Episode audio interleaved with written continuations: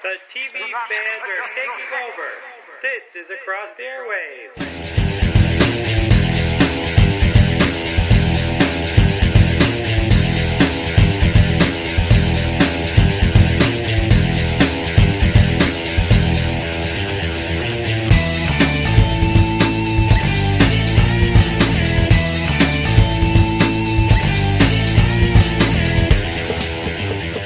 Hi everyone, welcome to another episode of Across the Airwaves, the podcast dedicated to giving weekly TV show episode reviews, along with news and opinions on the entertainment industry. I'm Dan Schmidt, your host, and with me was a guy who felt the cold chill of the dark side on both this week's episodes of Walking Dead and Star Wars Rebels. My co-host, Hey everybody, it's Nico and welcome to Across the Airwaves. On this week's episode, we continue our coverage of the spring 2016 TV season with our review of the season finale of Walking Dead, the two-part season finale of Star Wars Rebels, and our sitcom section including an episode of New Girl and The Big Bang Theory. but before we get all of that started, we have all sorts of Star Wars news to go with a very heavy Star Wars themed episode of our show for this week.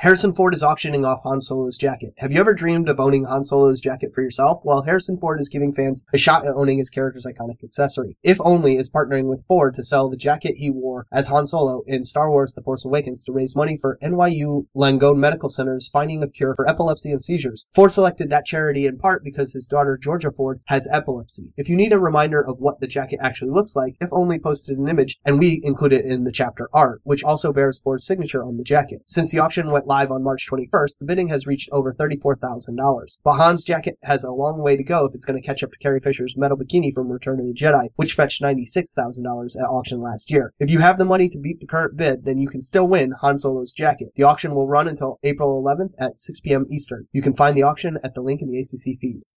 Daisy Ridley's Star Wars audition is so insanely awesome. We all witnessed something special the day Star Wars The Force Awakens came out. No, I don't mean the return to the galaxy far, far away, though that was awesome as well, but rather the arrival of Daisy Ridley onto the screen. As evidenced by the crazy amount of Rey cosplays that we all saw in the pictures of WonderCon this year, the star of J.J. Abrams' foray into George Lucas's world made a lasting impression on countless fans, thanks to her tenacity, spirit, and flat-out great performance in the film. All of which was revealed, it seems, in the actress's audition for the film. In an exclusive new video from BuzzFeed, Ridley's audition gets the talk through treatment as Abrams dissects what their Rey really needed to have and why Ridley was the one who had it. But I mean, if you watch the video, that is immediately evident. Check it out for yourself in the link in the ACC feed. New Star Wars novel featuring Ahsoka Tano announced. The Star Wars Rebels season 2 finale has aired, and it brought one chapter of Ahsoka's journey to a close. The character walked away from the Jedi Order at the end of season 5 of The Clone Wars, and we know little about her life in the years following her decision to carve her own path. How did she react to Order 66? How did she become Fulcrum? There are so many questions to ponder, and we're about to get some answers about what happened during that time in what many people call the Ahsoka Tano lost years in this new novel by E.K. Johnston from Disney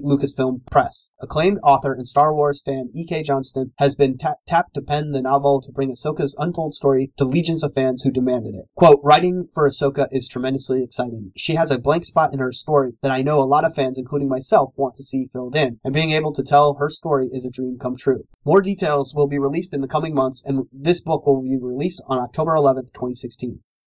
Star Wars Rebels Season 3 Connections to A New Hope and Rogue One. The Season 2 finale of Star Wars Rebels has come and gone, and now it's time to start thinking about Season 3. Rebels is currently only three years away from the events in A New Hope, and since the second season showed more of the rebellion in progress, it's logical to think we'll keep moving forward and see the development of the Alliance. The animated series is inching towards shared space on the timeline with Rogue One, and it's going to steer into that. In the latest Rebels Recon, Star Wars.com's Rebels After Show, series executive producers Dave Filoni and Lucasfilm Story Group creative executive Pablo Hidalgo touched on the possibilities. Over the course of the next season, we're going to see, we're going to start seeing more and more recognizable elements. We're going to see more of the rebellion that we recognize in episode 4 and in Rogue One taking shape in Rebels. This could mean seeing characters from the live action side in Rebels. Maybe Rogue One characters will be mentioned. Maybe we'll see the beginning of their mission even. Rogue One writer Gary Whitta has worked on at least one episode of Rebels so far, so yeah, maybe. For more theories and comments from the producers, follow the link in the ACC feed.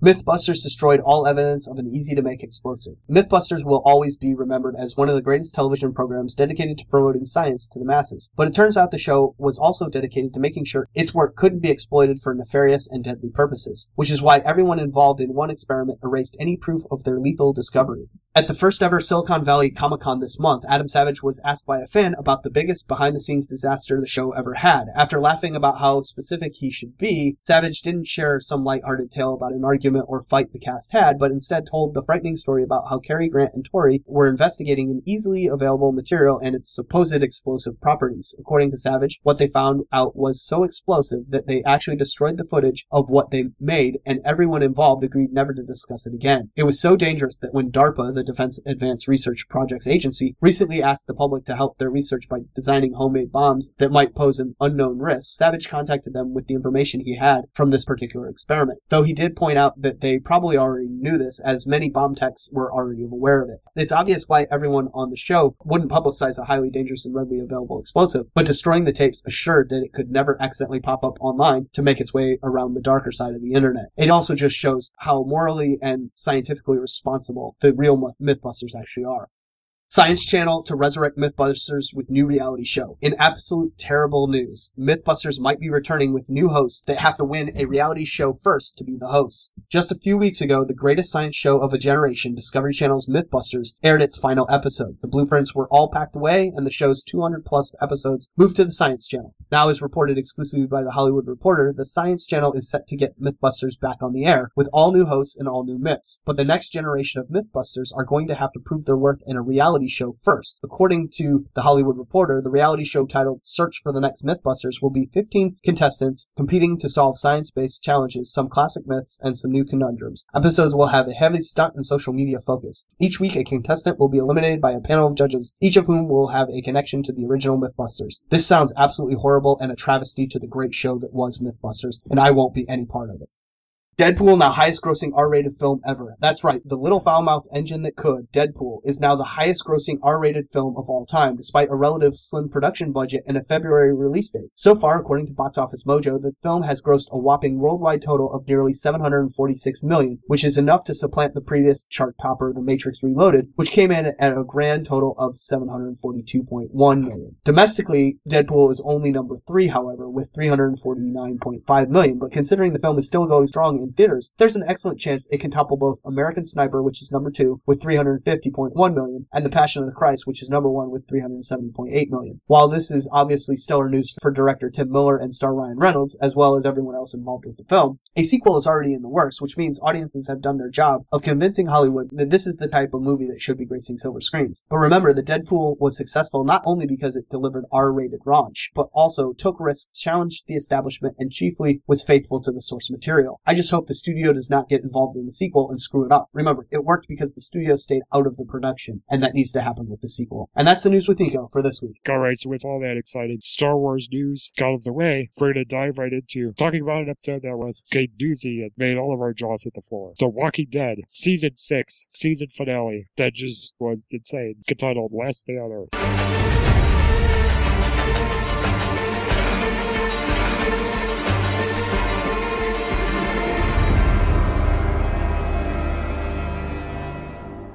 In the sixth season finale, Rick and the group must go outside the wall to save one of their own, but what they experience on the road will change their lives forever. Alright, and for this week on Walking Dead, the character killed by Negan is the camera. Yes, that's pretty crazy, but Negan did kill a major character, but we just don't know who, because we saw the person get killed from their point of view. So though, for those of you freaked out about being spoiled because you couldn't watch the show on Sunday night, there was nothing to worry about. So that's awesome for you. But I think there's a part of us call that's just kind of pissed that we can't get the dramatic experience of losing a character we love over with. And I really hope Arrow, another show with a major character set to die, doesn't pull the same stunt on us, because I'm going to be ticked there too. Especially with that, we gotta need to know what's going to happen happen to resolve, to resolve some of their issues. But that's for the DC Nation podcast. For now, Nico, do you think the writers pulled a brilliant but dirty trick on us by wanting to reveal the major character that was killed until next season? Yeah, absolutely. This is a, a brilliant but dirty trick, as you said. My dad and I were watching the show together, and he basically said right before it happened, he's like, Oh, they're not going to tell us. And then we saw it happen the way it happened, and he was like, Oh, I can't believe they did that. I can't believe they did that. And, you know, I mean, it's brilliant because it makes us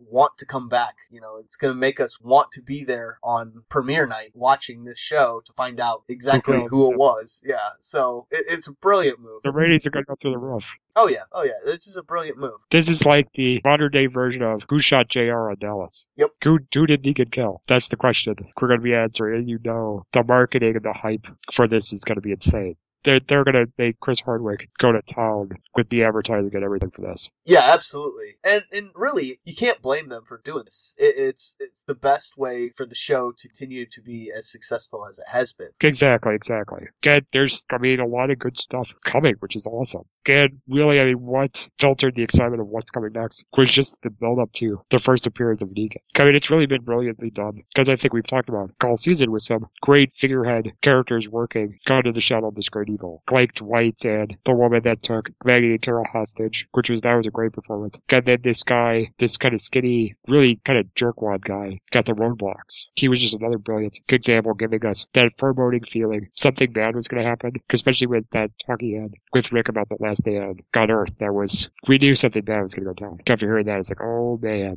what's going to happen? And we really saw the situation where the group's morality began to diminish because the Saviors blocked them from getting to the Hilltop people got every turn. Got Eugene, of all people, got shockingly got outsmarted. I mean, he was the strategist here. Got normally on the show, we've seen that strategy, got his part pay off. Got leaps and bounds. Got even his idea, got self-sacrifice, which was really the last ditch effort he had going up in smoke. I mean, that was crazy. I mean, you just really could feel the life being sucked out of the group. And with Rick's face, the way Andrew Lee could play that, he thought he was a dead man. He really believed he was dead. So, Nico, think this idea of the Saviors setting up roadblocks was a brilliant way of the writers conveying a loss of morality for the group. I mean, is this near-death experience really going to affect these people? I don't know if it was the loss of morality so much for the group as more of like a loss of hope, if that makes sense. It was Yeah, it was slowly taking the group's hope of success away and then taking their confidence away, their ability to, you know, up until this episode, Rick basically thought they could take anything on. He even said it in this episode that they could Right. survive and, and beat any anyone and could pretty much win against any group. Well, as this episode went on and the Saviors had a roadblock at every turn and were outstepping and outpacing and outmaneuvering them in every at every moment in this episode, you, you started to feel that maybe some of that confidence, maybe some of that hope that they could get through started to wane and started to diminish. So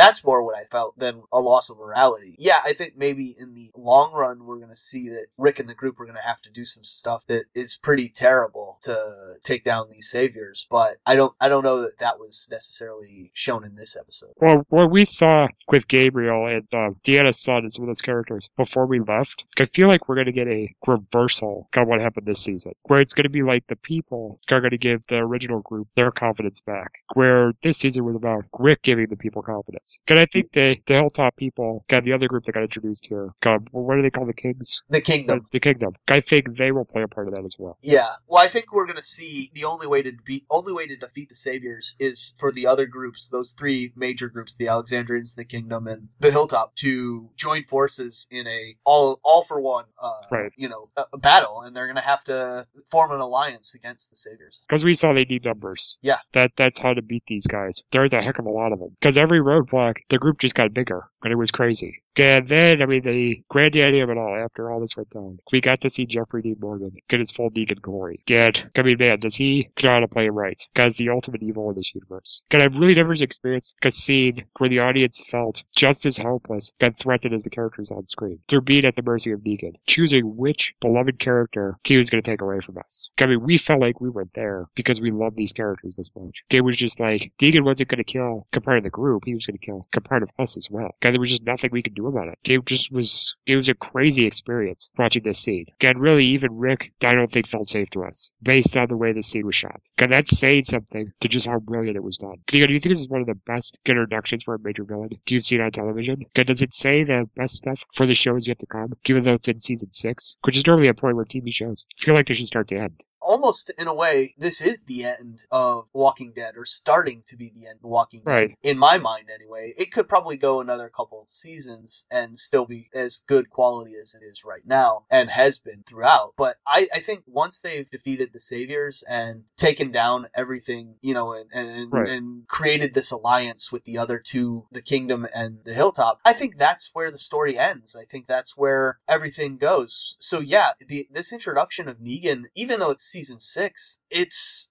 so good. It was just absolutely everything that we really wanted to see, and they did it brilliant. I, I am surprised that this show continues to be this good week in and week out at, at this late of stage. I think it's a it's a product of the shortened season concept. Yeah. That we've talked about. Yeah, for sure. I think not dealing with the 22 gives you better quality content. Oh, absolutely. That's a big part of it. And again, they're basing it off of a comic book, so there's a lot of content there. Again, the other thing is, it just normally in season six, you feel like the show could end. It feels like it needs to end because there's more no material left to work with. This show feels like getting rid of Negan is going to be a big task. So there's lots of material to work with. And this show is not going to end with us feeling like, oh, it needed to end because they ran out of ideas. It's more going to be linked as they want to end because they want to go on top. Could be remembered as a really great television series, which this is, and I think will go out that way as well.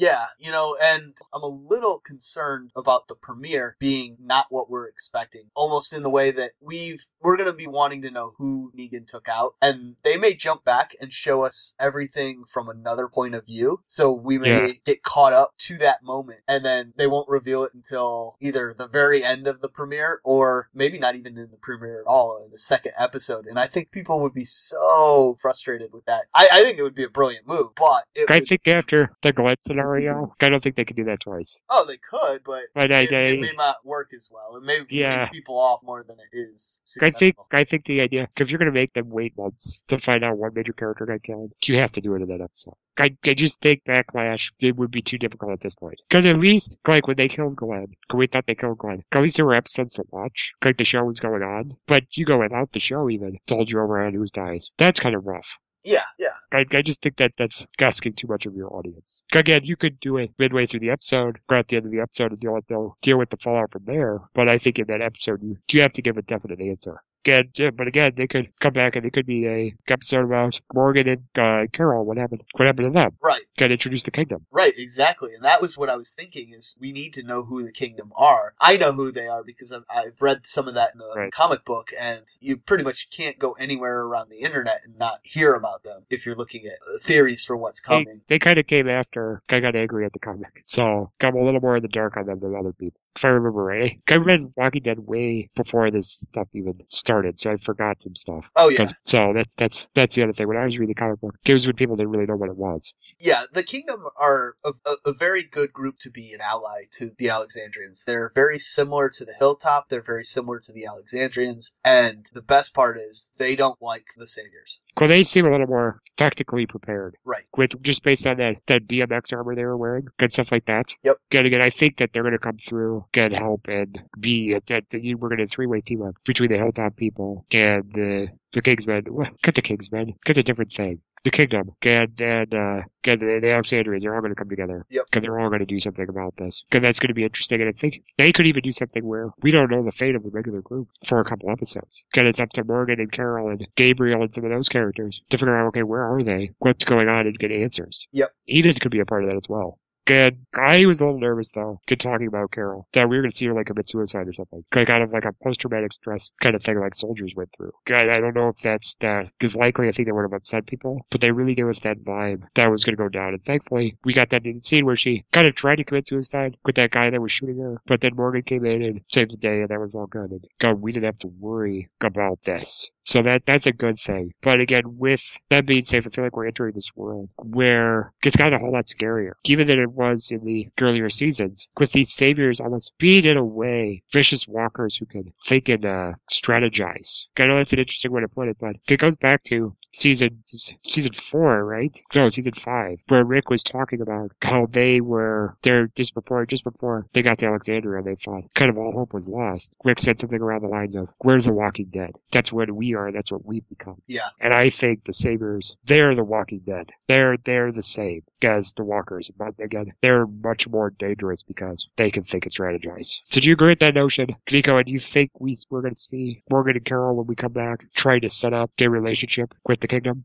Yeah, that's a great idea, Dan. That the saviors are essentially smart walkers. That's the Right. threat they, they pose to this group. They are the ultimate evil in this world because they're as vicious as the walkers, but have the brains of the living. So they can strategize and, and do terrible things. So yeah, I like that analysis. Now as for Carol and Morgan, I do believe that the kingdom are going to save Carol and are going to not really interrogate, but investigate Morgan and Carol a little bit and find out that they have a group and realize that the two of them have the same enemy and are being terrorized by the saviors and that the only way going forward is to create this alliance and Morgan and Carol will also mention they need to bring in the hilltop people because the Alexandrians are responsible for keeping them safe as well. So in that sense I think it's going to be perfect opportunity and Carol and Morgan be in the perfect position to start brokering a deal or start building that alliance between the kingdom and the Alexandrians and ultimately the hilltop people as well. And Morgan's a good person to do that job, I think. Oh, he might be the best that there is. Yeah, I think him there because he's he's not one to fight anybody. He doesn't want any trouble. I think he he gives the example of someone that's not going to freak them out. Good, but again, it is the kingdom. Are they drinking Morgan's Kool Aid when it comes to killing people? I think they have a, a similar idea to what Deanna had, where Okay, they they want to give people the benefit of the doubt. They need to increase their numbers, so the best way to do that is to investigate people and, and figure out if they're a good fit for their group before they bring them in. So I, I think they are definitely not a kill first society, but Right. they also know how to keep themselves safe and Right. how not to bring the wrong people in. because I feel like Morgan adopted that philosophy in this episode. Yeah, I mean he had to kill that guy. Yeah. He was going to kill Carol, so And he gave him a chance too. Yeah, he did. He did, and that's Morgan's thing. Is he's he always tries to give the person as many chances as they can, and then he showed in this episode that if if he gives them the chance, but ultimately someone else's life is in danger, he's gonna he he will act and he will save a person's life. He won't let somebody die just not to kill someone, but he might not do the same if it's just him. You know, he would rather you know if it's you or Morgan, he might like not necessarily kill the person just because it's a threat against himself, but because But it's it's Carol. person, yeah. Yeah, he definitely did. But didn't Eastman, when Morgan met him way back in that episode, didn't he say that he would kill Morgan if he attacked him? He said, "I don't want to kill you," But if you and force me, I, ha- I will. I don't have to because Morgan was so feral, he wasn't thinking, so Eastman could always get the upper hand. But Right. yeah, I think ultimately Eastman would have killed him if, if, if he felt his life was threatened. Yeah. So I think that fit. I think that was the best uh, resolution to that scenario. Sure. He kind of did the Superman thing, where he talked, tried to talk him down. The villain wouldn't listen, and he would stop the bad guy. Yep. Kind of got in this world. That's kind of how you do it. You shoot them.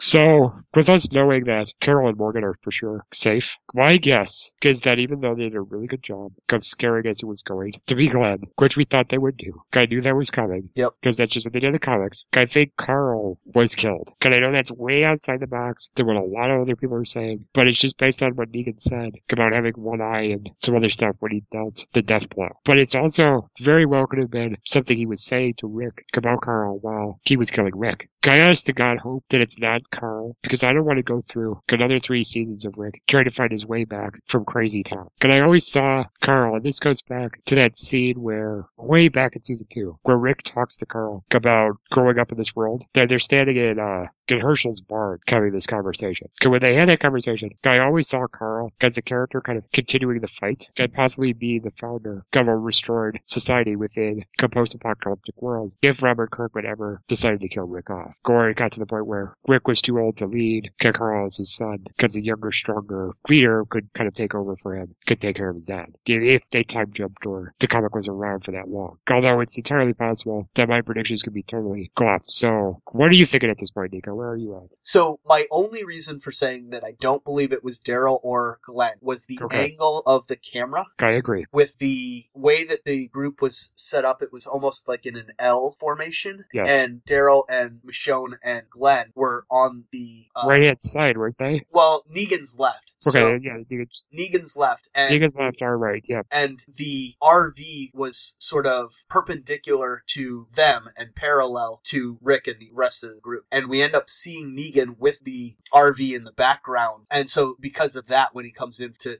do the death blow, I predict that it's going to be one of the group that were with Maggie trying to save her and not Glenn or Daryl. Now, Michonne was on the, the corner of that, so it could still be her, but I, again, I, I think that's less likely. Yeah. I, I think more than likely it's one of the two that you said. It's either Rick or it's Carl. again, I also think they would give Michonne a little bit more of a performance in the episode because she didn't even barely say anything in the episode Right. And the reason that Carl seems like the biggest opportunity. because he was on that side. Well, also because he was in his scenes with Enid earlier in the episode, it was about him wanting to go out and seek out the saviors and Right. trying to keep Enid safe by not letting her go, but her saying, What if you don't come back? And that made me think, you know, something's going to happen to Carl. And so maybe it, maybe it is Carl, but it could just as easily be Rick. Now, I saw something on the internet when I was looking up pictures of Negan to do the blog post that Carl gets killed by Negan in the comics. I don't remember. I mean, in the comics, Carl does get killed, but I don't remember. I don't remember. Just, just, just throwing that out there. But it did feel like when they were in the woods just before they got cut out and Rick kind of said son and gave him kind of one last piece of advice, that felt like a, almost like Uncle Ben telling Peter Parker, great power comes great responsibility moment. And then, cause that was their last conversation, cause he dies. So that's why I felt like, okay, one of them is gonna die. Going the mentor route, I would think quick, but this show doesn't play by those rules. I don't apply to the, the tropes I know to this or Game of Thrones. So Right. that's my thought. But I, I, I definitely agree with you. Got the three characters you mentioned. And maybe they just uh, take a baseball bat to out. Because there's nothing to worry about. right. And I, I have to say with the scene, they did a good job of shooting it. Get away where everybody faced the bat. So it really could be anybody.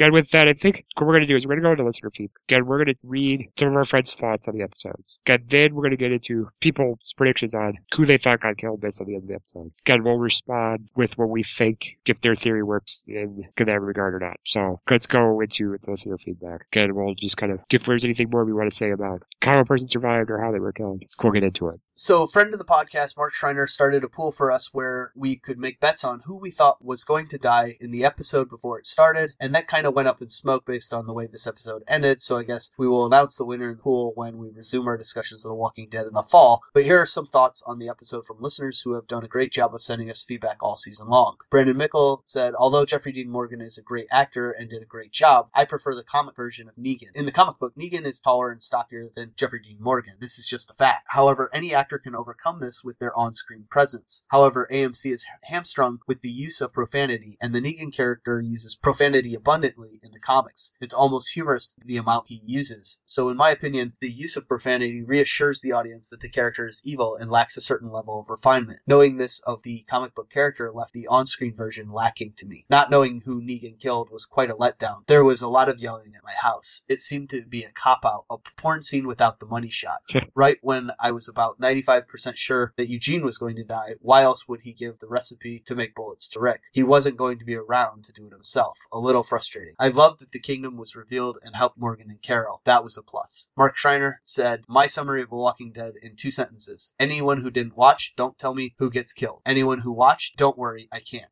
I will say it was one of the greatest character intros ever, but I'm a huge J- Jeffrey Dean Morgan fan. That being said, Negan is goddamn stylish for a zombie apocalypse survivor. As for guesses about who might have died following the episode, Colin Hendershot said there were heavy aesthetic implications that it was Daryl, first person POV, and blood on the camera last two episodes. Elodie Barnes, I think it may be Maggie, Lindley St. John, and Brandon Mickle. Really, anyone there is fair game, but the Walking Dead style is to kill the one who just gets into their own, and that seems to to be Eugene. Leaving the season like this was very lackluster for me. Yeah. I actually was not as upset as I think everybody else was. Sure, I mean, I wanted to know who it was, but I think this is a good move for the show. As I said, I think it's going to keep the show moving Yeah. and progressing forward and be good for the show. So in that sense, I'm okay with them doing this. I don't have a problem with it. I know a lot of people were disappointed, but I was not. I think that's the emotional reaction. Emotionally, I was like, oh crap, I want to know. Yeah. But as a fan of the show, I was like, well, that's really smart because it's really going to help with marketing and it's going to keep it going. Because I want more and it's making me, it made me want to have more. Oh yeah, I was definitely mad in the moment for sure. That, but uh,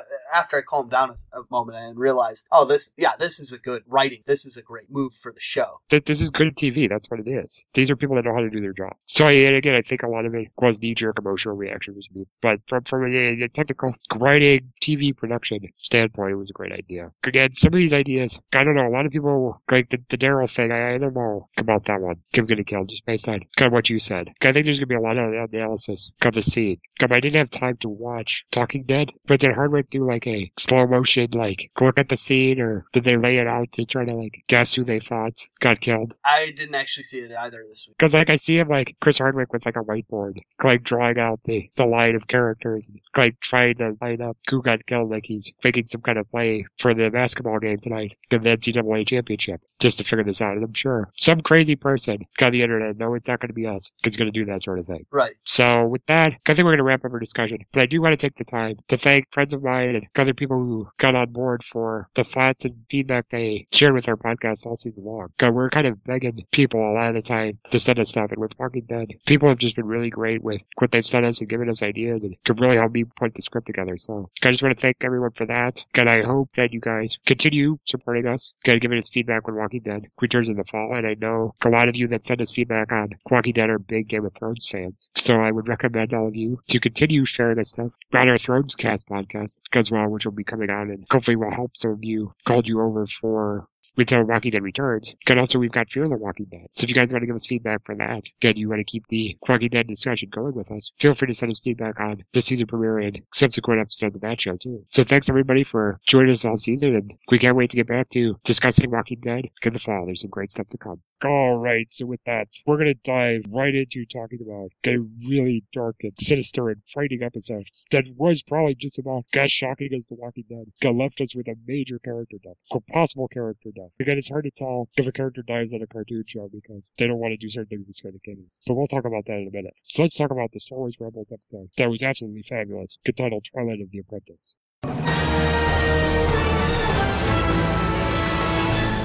Kanan, Ezra, and Ahsoka gain information about the Sith and battle the Inquisitors with the help of a new ally, but when Vader arrives, they quickly find themselves overmatched. I told you they were going to get some kind of reference to episode 7 that made preview future movies to this episode. And then came with the lightsaber Guzra found that looked an awful lot like the one belonging to belonging to Kylo Ren. And that makes me wonder if the Knights of Ren could possibly be a reference to the survivors of the battle between the Jedi and the Sith, where there was no victor, or the actual knights, or it's possible that you know this could be a reference to the actual knights who fought in that battle, led by Snoke. Either way, I think the questions we have regarding the new trilogy has to do with the ancient legends from the war between the Sith and the Jedi. Mika, do you agree with my opinion? Okay, what do you think about some of my theories? Also, with this episode referencing the battle between the Sith and Jedi, you were telling us about on a previous episode where there just really wasn't a winner. You know, so Dan, the only real misstep of the entire episode 7 film was that I felt JJ didn't give us enough information about the Knights of Ren. And I figured that was probably because they were going to be a big part of episode 8, and thus they wanted to keep us guessing and theorizing about them to keep us interested in all the books and stuff coming out in the time between now and then. For instance, in the book Aftermath, there were a number of groups who arose out of the ashes of the Empire. One was what eventually became the First Order, and the other made up of people who were obsessed with Vader called the Acolytes of the Beyond. They were described as fanatics of the dark side. The Acolytes are a cult obsessed with Darth Vader. Their hideout even bears the graffiti tag Vader lives. They are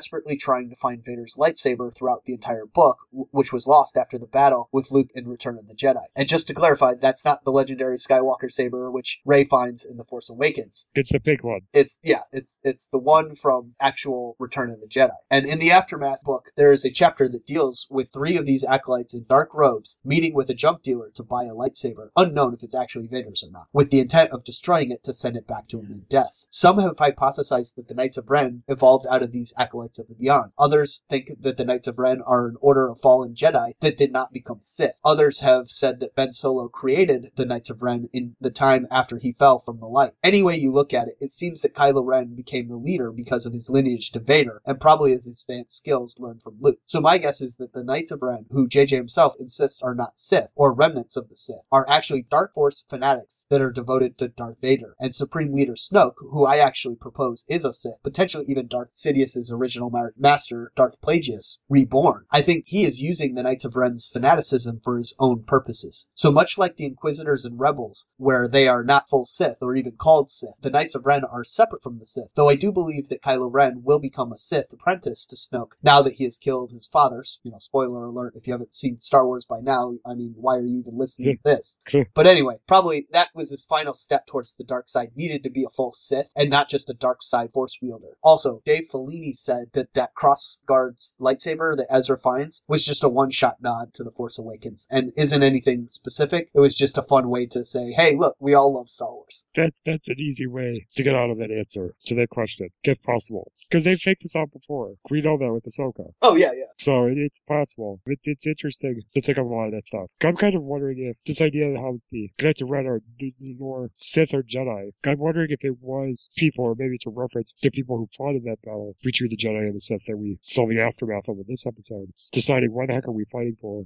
We're not going to go with either side anymore. I just don't think the Knights of Ren existed that long because that battle. So I'm wondering if it's like like a reference back to that story. Oh, maybe, maybe, maybe they had learned from the history of the battles between the, the Jedi and the Sith, and they didn't want to be any part of either organization. And in that sense, I could, I could definitely agree. But this battle that we saw the remnants of in this episode of Rebels was probably a thousand years before Right. Ezra and Kanan showed up there. Because there's the whole idea of the, the chosen one bringing the balance of the Force. And again, a lot of people believe that was Anakin, that he was indeed, again, with these new episodes added in, gets more of the Skywalker bloodline, is going to bring balance to the Force. And I'm wondering if Kylo Ren was deluded in the way to believe that to become the ultimate Jedi or bring balance to the Force, one had to become neither Sith nor Jedi. Well, I've told you my theory on the idea that the Jedi actually misunderstood the prophecy of the Chosen One. In a sense, if you look at it, the Chosen One did bring balance to the to the Force because he d- essentially killed all of the Jedi except for two main Jedi, and that would be Obi Wan and Yoda, and created two Sith, two Jedi. So, in a grand scheme of things, he did bring balance to the Force. There were only two of each, and so if you look at it that way, it, it made sense that the only way that the Sith could return and rule the galaxy was to bring balance to the Force, meaning equal numbers. Now, of course, Which that's not makes the way the Jedi understood that, but if you think the Jedi might have misunderstood the prophecy, then of course. And it also makes sense why Yoda was so hesitant to, even if he knew that Anakin was the, the chosen one, why he was hesitant to even allow him to be trained regardless. Yeah, it's the added idea that goes away. Okay, maybe that's what Kylo Ren was thinking. He was thinking, okay, I need to bring balance to the Force. And he took the Chosen One prophecy in the way that you said, the correct way. And he basically got rid of all the other Jedi that Luke was training, leaving it so Rey and Luke were left, and he and Snoke were left. Right. And that's balance to the Force. So maybe that's why he did what he did. Why he, he went, he kind of fell for Snoke's plans because Snoke got him to believe that this is how you balance the Force. It's not defeating the ultimate evil. Yeah, I'm hoping in episode 8 and 9 we actually get some answers to those questions. Go ahead, I'm positive we will. I'm positive we will. I just think it was setting up questions in that movie to create intrigue and get everyone very excited. And coming up with theories like us Star Wars fans tend to like to do. Right. And it's fun doing that again because episode one, there was some speculation, but now we're going a whole new frontier where we don't know the endpoint. It's kind of fun predicting Star Wars we haven't seen yet. Yep. Can I guess I was sorely mistaken when I said Darth Maul was killed when he last appeared on the Clone Wars animated series? Apparently he was captured by the Emperor at the end of that episode. Okay, there is a series of comic books called Star Wars Darth Maul Son of Dathomir, which is based on a Clone Wars script that didn't get the chance to be made into an episode, which explains how he lost his group known as the Shadow Collective, and ended up alive and well. In this episode, we originally thought his appearance was just going to be a hologram. Nico, were you shocked to see Darth Maul show up in his full glory in this episode? Can become probably a recurring villain for season three? Well, Dan, I mentioned last week that I had heard that Darth Maul was returning for this finale, but wasn't sure if it was going to be a vision or stored memory of Maul or him actually being there. I think it needed to be him actually there, though, to have the full impact, and especially with him attempting to steal Ezra as his apprentice. That only works if Maul and Ezra actually interact and not just a vision or memory of Maul tempting Ezra. So, yeah, I think it absolutely needed to be this way. I guess I was a little surprised because I didn't know what ended up happening to Darth Maul after he had his encounter against the Emperor in the last episode that I remember him in. Yeah, basically he was captured, tortured, escaped, went after the Emperor with the Shadow Collective. The Emperor, who was Darth Sidious at the time, along with Count Dooku, and General Grievous, wiped out the Shadow Collective. Okay. And then it was unknown what happened to Darth Maul after that until the end of this, until this episode. Okay. He's basically shown, basically, getting flung or launched out into space, much like Vader was dealt with at the end of A New Hope. So it's possible that ship crashed him, crash landed him on where we saw him in this episode. Now, with Darth Maul in this episode, it was interesting to see. He was kind of old and crotchety, but he slowly, slowly got back to his old self as the episode went on. And Darth Maul's old self has really been a fan favorite because he just looked cool and had amazing, and had an amazing acrobatic fighting ability. But it's amazing how a character that barely had any lines in episode one, The Phantom Menace, was portrayed as such a master wordsmith and mind manipulator to tempt Ezra, who we knew to be pretty street smart. Darth Maul had been frightening before, but this older, wiser version is just completely because he is now extremely formidable in mind and body. However, the wild thing about the way he was written in this episode is that you knew this guy who took away the people Obi-Wan Kenobi loved, and Ezra was eventually going to get screwed over. But I think the voice actor did a brilliant job of making part of us really want to trust Darth Maul. Could I even call myself cheering him on when he briefly teamed up with Kanan and Ahsoka to battle the Inquisitors? Do you think this older version of Darth Maul is more menacing than what he was during the Clone Wars era because of the mind games he's able to play? Did you also find yourself falling for his charm,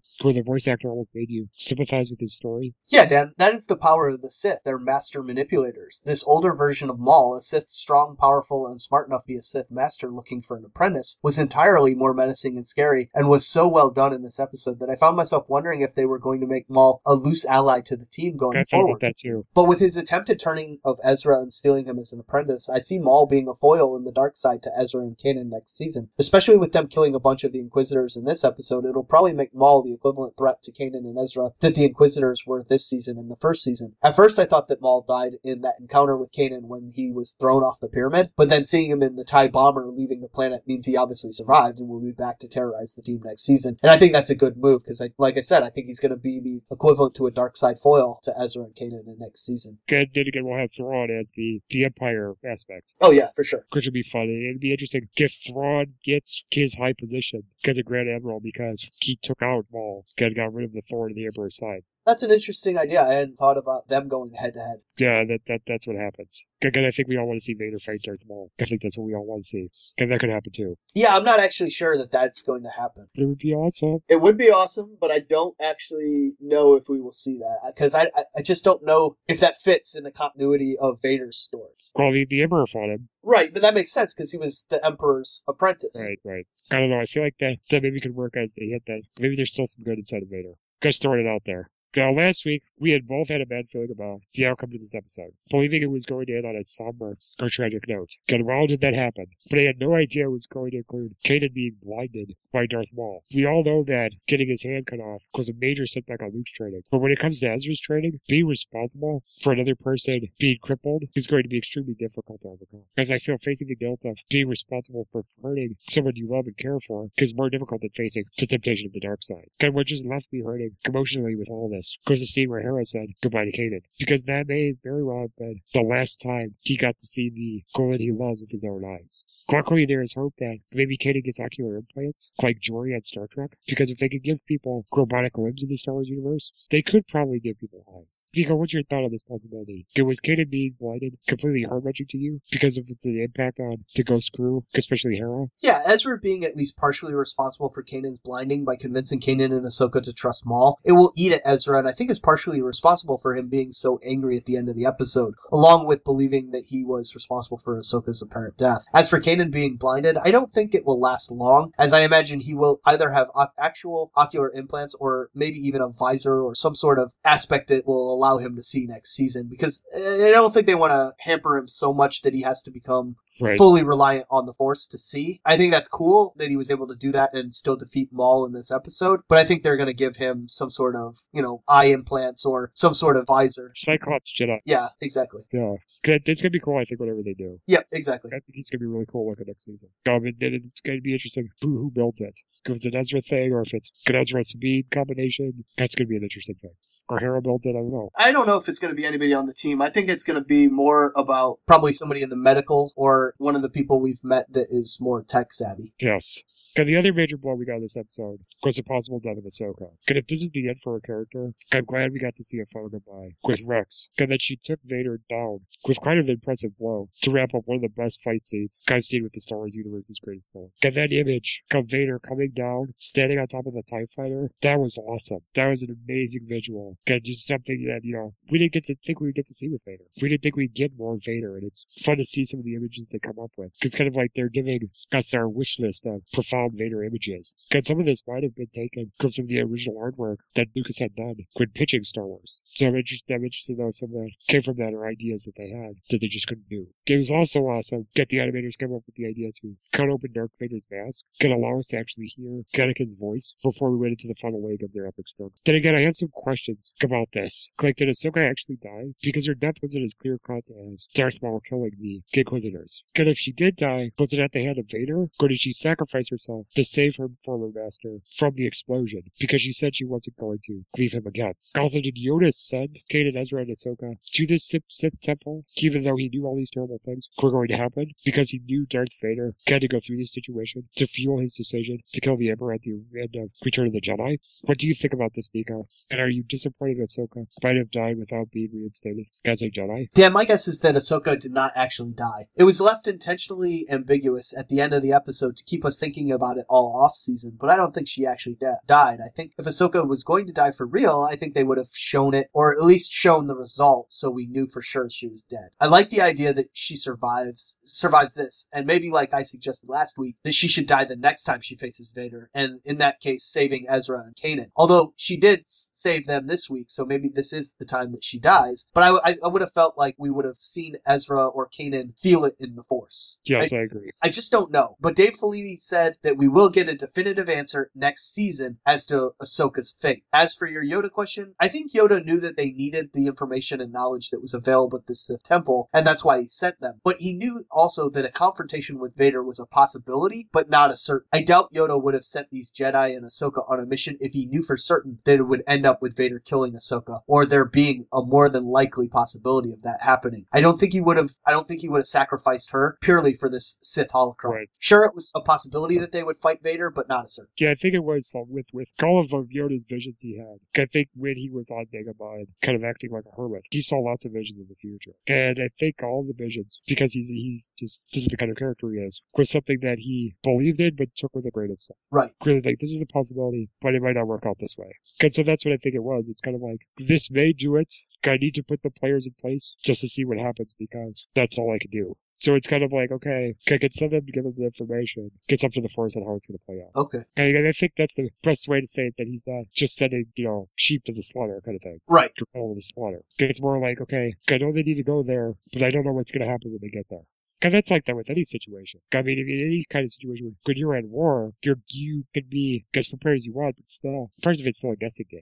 I mean, it's ultimately being told, yeah, you're going to win the war, but you don't know who you're going to lose along the way. Right. Exactly. And finally, we know season three is going to be dark because that's what happens on most TV shows. But my question is, how will it be dark? Are we going to see more stories where Ezra is so angry about the events of this episode? Everyone's going to be concerned about him turning to the dark side? Are we going to see him feeling guilty about his actions, get doubting if his fight could make a difference against the Empire? Also for next season, I hope we to see a lightsaber battle between Darth Maul and Darth Vader. Because I know you don't see it, see it as likely, but I'm still holding out hope. We're also probably going to get more on Agent Kallus's redemption, which I think will be interesting, and we'll.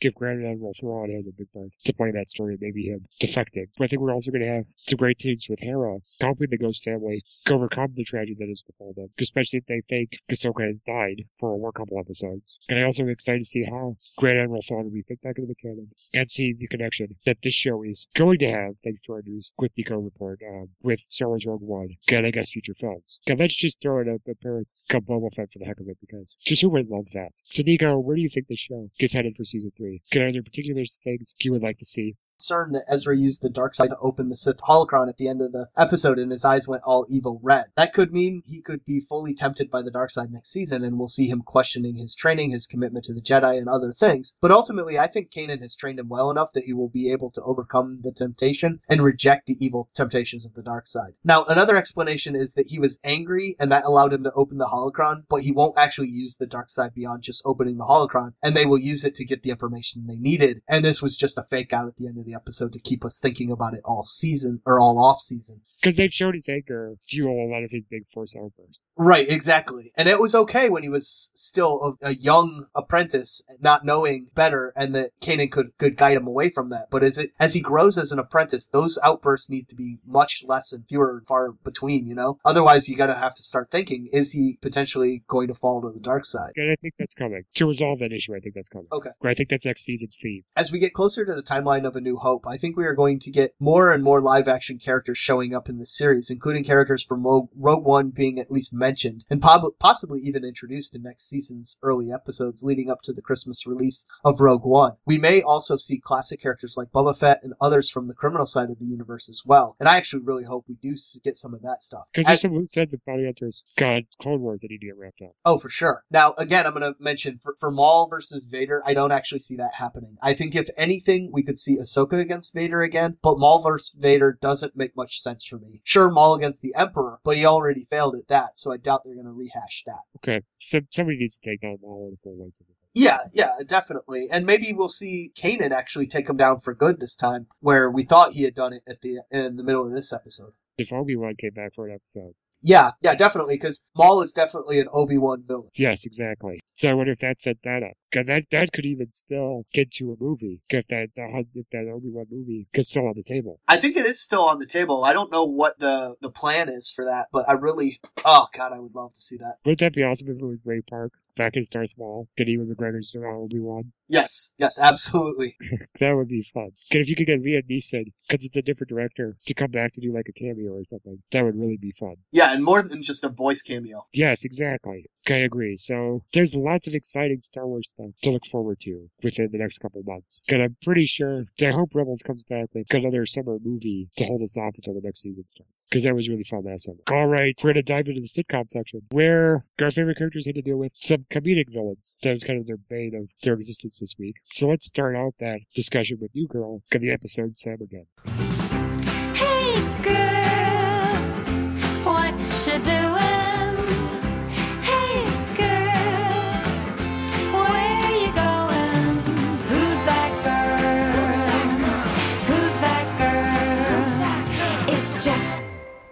Jess's application for a job at a progressive new school may be jeopardized after she learns the principal is dating her ex-boyfriend. Meanwhile, Nick takes ill, so Schmidt quarantines the roommates to keep himself from getting sick before an important presentation. My favorite comedic moments from this week's New Girl was the gang's obsession with that weird puppet Muppet like show. The flashback comparing Jess's old school to her new school because the guy who plays her gold principal just cracks me up. Winston breaking out of quarantine with the smooth moves he used to get his sunglasses, which I think should have been flip glasses. And Nick getting punched in the throat by Sam again, when he was just trying to compliment the guy this time. Nico, what were your thoughts on this week's episode? Yeah, Dan, I love that weird foreign children's program that only made sense if you were suffering from an 103 degree fever. And maybe it was because I was sick this week while watching it, but when that flying E was zooming around the screen, I couldn't help but laugh. It was in the Teapot Playhouse all along. So, Dan, you want me to say another word that starts with B and ends with D? Beard. Why don't you just hit me in the nads like a normal person, Sam? Good stuff. Good Yeah. stuff. It was hilarious. Cause I guess we're gonna get a Sam arc, apparently. Oh, really? I hadn't heard that. Yeah, he takes out a restraining order against Jess Ah. after the bounding incident. Ha! Awesome. So that could be fun. So I think they got some potential to really play it the big. And the puppet show, classic New Girl randomness, and I loved it. Oh, yeah. I mean, just really, this show goes back to form, and that's great. I'm very happy about that. Now let's move on to an episode of The Big Bang Theory that was hyping up the Suicide Squad movie. Getting some great characters for Sheldon. Okay, my question about this episode is, were they the focus group that uh, inspired the people making Suicide Squad to do those reshoots to make it more, more humorous? I'm interested in seeing the cut that they saw. So let's talk about the Big Bang Theory episode, the Solder Excursion Diversion. Started with a big bang. Sheldon shocks Amy with a starting revelation after she buys him a new laptop. Meanwhile, Raj throws Leonard and Howard under the bus after they lie to their wives and sneak off to an early screening of a movie. My favorite comedic moments from this week's Big Bang Theory surrounded Sheldon playing taps while having a brief funeral ceremony for his computer when he died. Because it was a hilarious play, kind of relationship I've had with my own computers. Because I would be upset if someone took the deep emotional process of buying a new computer away from me. Until I found out that they got that suggestion of the right guy at Best Buy. However, I don't think my, ex- my excitement over over 4K resolution with center, God being able to count a person's nose hair just through Skype. So don't get your hopes up, Nico, when I purchase a new computer. Then again, putting the fun aside, this episode delivered an interesting character analysis on Sheldon with his storage locker full of stuff. And it was a nice moment when he revealed to Amy the only person who knew about the secret storage locker was her. Also, if you're gonna dish your money because you got to see a movie like The Suicide Squad before them, make sure your wife or girlfriend is not in the room. Guess I'm talking to you, Howard and Leonard. So Nico, what were your thoughts on this fun episode? My favorite moment from this episode was the text Howard sent to Raj telling him that they were seeing Suicide Squad and that he wanted to make him feel bad. Spoiler alert, when I see you, I'm going to spoil it. And Leonard's comment that he was a good friend. And Raj's response to wanting to rub his genitals on their prototype. I, I thought that was a great interchange. Classic Raj too. Oh yeah, it was good stuff. Kind of coming out of the closet joke was good. Yep. Even though cliche. So uh, with that, we're gonna move into the closing for the week. And Nico's gonna share what's going on. Kind our next episode, I think. The schedule's changing, so just listen closely. Can Nico keep you up to date? Got everything that's going on. Yeah, on our next episode, Dan and I will continue our reviews with an episode of Castle, along with Michael's review of Supernatural and Sleepy Hollow, and our sitcom section including Modern Family and Big Bang Theory. Also, DC Nation will continue with Arrow and DC Legends of tomorrow, so make sure to rejoin us for the DC Nation podcast as well. Also, be sure to keep an eye out for Dan, Nikki, and Joshua doing the Marvelverse podcast and their coverage of Agents of S.H.I.E.L.D., and keep an eye out for their two special episodes, one on Deadpool and a special episode on Daredevil Season 2 coming out soon. But for now, we're going to roll our pre-recorded closing. Get at our Across the Airwaves podcast network website, acrosstheairwaves.com. Again, that's acrosstheairwaves.com. You can check out all of our podcast shows, available as their own get individual programs in the iTunes Store, okay, Google Play Store. Guys, for the podcast shows, cut our network. We have the DC Nation podcast, located at dcnation.acrosstheairwaves.com. Again, that's dcnation.acrosstheairwaves.com, which reviews popular DC Comics related TV shows and movies. There's also the Marvelverse podcast, located at marvelversepodcast.acrosstheairwaves.com. Again, that's marvelversepodcast.acrosstheairwaves.com, which reviews Marvel Comics related TV shows and movies. And we also have Thronescast, our podcast dedicated to reviewing episodes of HBO's Game of Thrones, which is available at the website thronescast.acrosstheairwaves.com. Again, that's thronescast.acrosstheairwaves.com. In addition to these programs, you can listen to the original Across the Airwaves podcast, which is accessible at acrosstheairwaves.com, which reviews TV shows not related to superheroes, core Game of Thrones, like The Walking Dead, Doctor Who, Star Wars Rebels, Supernatural, and more, including sitcoms such as The Big Bang Theory and The Muppets. Also, you can listen to Across the Airwaves, the DC Nation podcast, Thronescast, the Game of Thrones podcast, and the Marvelverse podcast on the Mix radio station, code by Jack Stifle, Stitcher Radio, or if you use Apple devices, download the Podcast Box app. And if you're on a Windows or Android device, you can download our apps from the Amazon Marketplace. And the Windows Marketplace has a regular Windows or Windows Phone app. Guys, for how you can contact us to give your own listener feedback on the TV shows we review, provide suggestions on how we can improve your podcast listening experience, or just want to say, do you like what we're doing? Email us at acrosstheairwaves at gmail.com. Again, that's acrosstheairwaves at gmail.com. Comment on our Facebook page. Follow us on Twitter, got Across Their Waves. There's no the in there. It's just Across Their Waves. Join our circle, got Google Plus, or leave us a voicemail by calling 773-809-3363. Again, it's 773-809-3363. Also, when sending us an email, please mention which podcast show you're directing the message to. Give the subject line. If you are sending us listener feedback you want us to read on the air. I would also recommend that you check out our YouTube page, which features trailers for upcoming movies and television events. Along with this content, the ATA YouTube channel is a great source for panels from past Comic Con, and it will be a great resource to find videos related to the Comic Con taking place in San Diego this summer to go along with our Comic Con special. Alright, so once again for other fabulous ATA podcast hosts, who need to get watching with Daredevil, Vicky Amy, Fu Kim, Steve Nostro, Joshua Murcray, and Michael J. Petty. I'm Dan Schmidt. And I'm Nico Reisek. And until our next episode, we'll catch you on the airwaves. And hopefully, we can bring light to the dark side. See ya.